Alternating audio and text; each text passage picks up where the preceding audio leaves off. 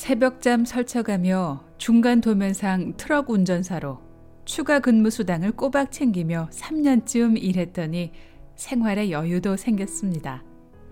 자동차 수리점, 한인마켓 정육부, 이삿짐 운송회사, 수산물 중간 도매상까지 러시아에서 시카고에 도착해 정착한 4년여 시간 동안 자본주의 민주주의 나라 미국을 경험하면서 삶의 시간표를 채워나갔습니다.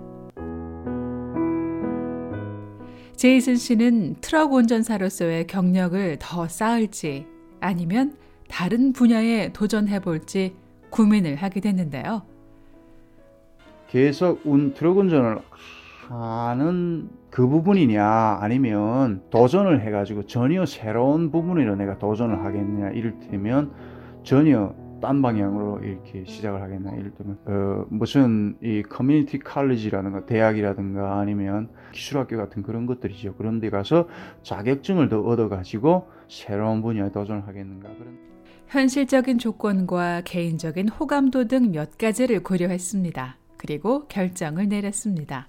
새로운 분야에 도전을 하겠는가. 그런데 새로운 일에 도전을 하기보다는 그것이 이제 현재 제가 가지고 있는 기술을 가지고 계속 그거를 발전시켜 나가는 것보다는 더 매력적이지 못했어요. 트럭 운전 기사 일을 이어가되 규모를 키워보기로 마음먹었는데요.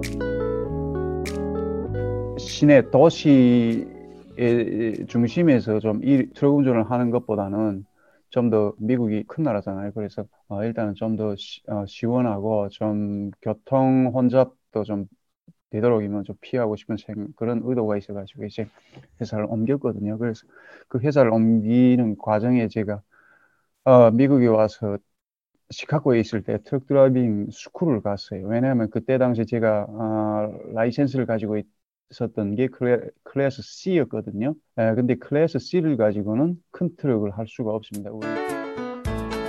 미국에도 다양한 종류의 운전 면허가 있는데요. 소형 자동차, 중형 자동차, 모터사이클, 대형 트럭과 버스, 기차 등으로 나뉘죠. 대형 트럭 운전 면허는 다시 트럭에 실을 수 있는 무게에 따라 나뉘고 또 무엇을 싣느냐에 따라 나뉩니다. 제이슨 씨는 미 전역을 달리는 초대형 트럭, 또 휘발유 등 위험 물질을 운반하는 트럭 운전사 자격증을 따기로 마음먹었습니다.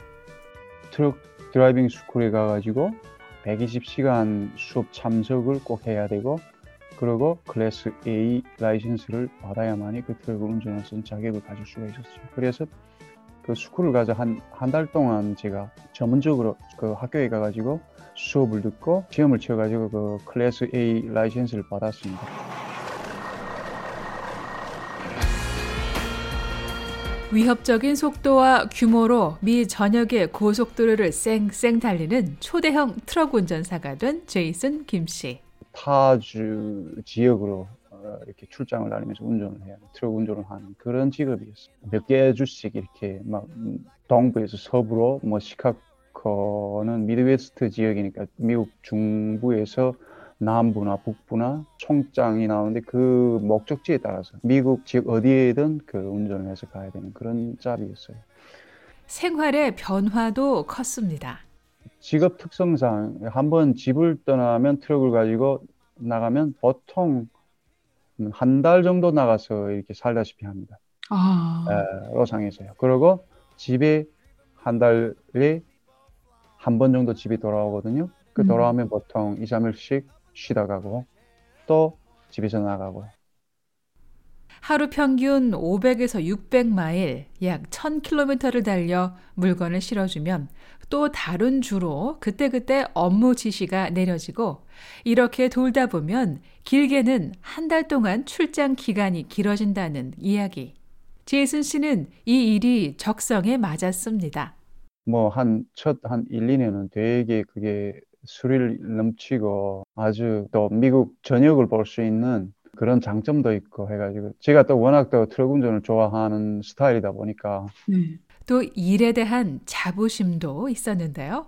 제 개인적인 생각에는 미국은 에, 철도 운송보다는 철도를 통한 운송보다는 트럭을 통한 운송이 더 발달이 되어 있습니다. 그래서 그냥 쉽고 간단하게 말씀드리면 예, 미국에서 우리가 일상에서 우리 보통의 사람들이 쓰고 사는 모든 물품이나 식료품이라든가 생필품의 거의 7, 80%가 트럭에 의해서 운송이 됩니다.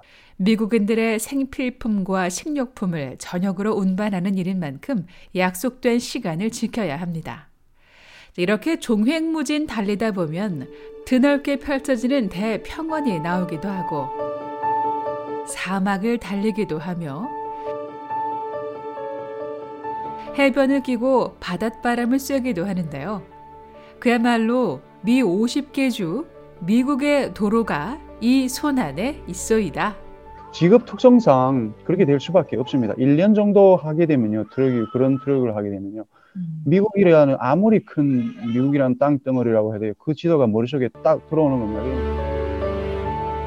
미 동부 끝에서 서부 끝까지 지름길로 가면 약 2,000마일, 3,500km. 제이슨 씨는 지름길이 아니라 이곳저곳을 경유하면서 동서를 횡단해 봤습니다. 3년 6개월 동안 미국 횡단과 종단을 수없이 했다는 제이슨 씨. 50개 주마다 지형과 날씨가 달라 애를 먹기도 했는데요. 텍사스, 루이지애나, 미시시피, and 애리조나. 제가 개인적으로 더운 걸 되게 싫어하거든요. 아, 날씨. 예, 특히나 여름철이 거기 가게 되면요. 야, 그 더위라는 것이 장난 아닙니다.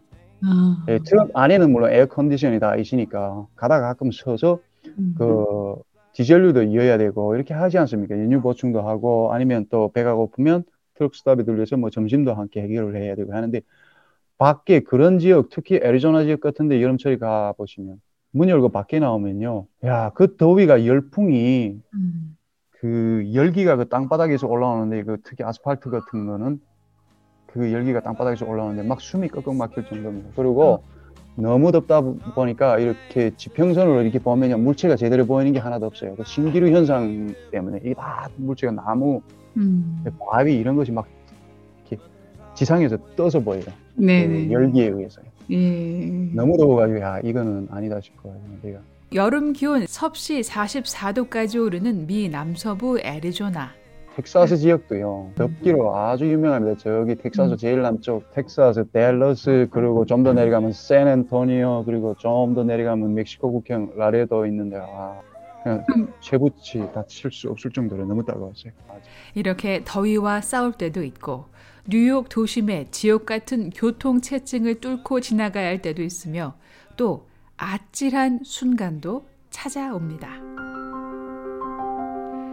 네, 여름철에는 간혹 어, 되도록이면 어, 도로 상태도 그렇고 날씨도 그렇고 트럭 운전을 하는데 별로 어, 어, 위험 요소가 될 만한 것이 그렇게 많지는 않습니다. 그런데 겨울철에 하는 트럭 운전은 정말 어떤 때는 어, 죽음의 문턱까지도 내가 가봤다 하는 말을 할 정도로 음. 어, 정말 위험천만한 그런 도전이라고 볼 수가 있지요. 음. 제가 지금도 생각하면 그때가 여름철이 아 겨울철이었어요. 제가 어 저기 어, 어 오마하 저 그게 회사가 있는데 그 미국 회사가 있습니다. 북서부 네브라스카 오마하에서 소고기를 싣고 시간을 꼭 맞춰야 하는 일정으로 목적지로 달려야 했던 제이슨 씨는 잊지 못할 경험담을 들려줍니다. 날씨가 좋던 뭐 트럭이 고장났던 어떤 이유가 경우를 불문하고 그 트레일러를 그 짐을 목적지 그 샌프란시스코 항구까지 정시 도착을 시켜야 됩니다. 그래서 그때 열, 겨울철이었는데 그 오마하에서 짐을 실어가지고 쭉 갔었습니다. 그래서 가다가 제 트럭에 문제가 좀 있어가지고 야 80번 고속도로로 가지 말고. 네. VOA 뉴스 장량입니다.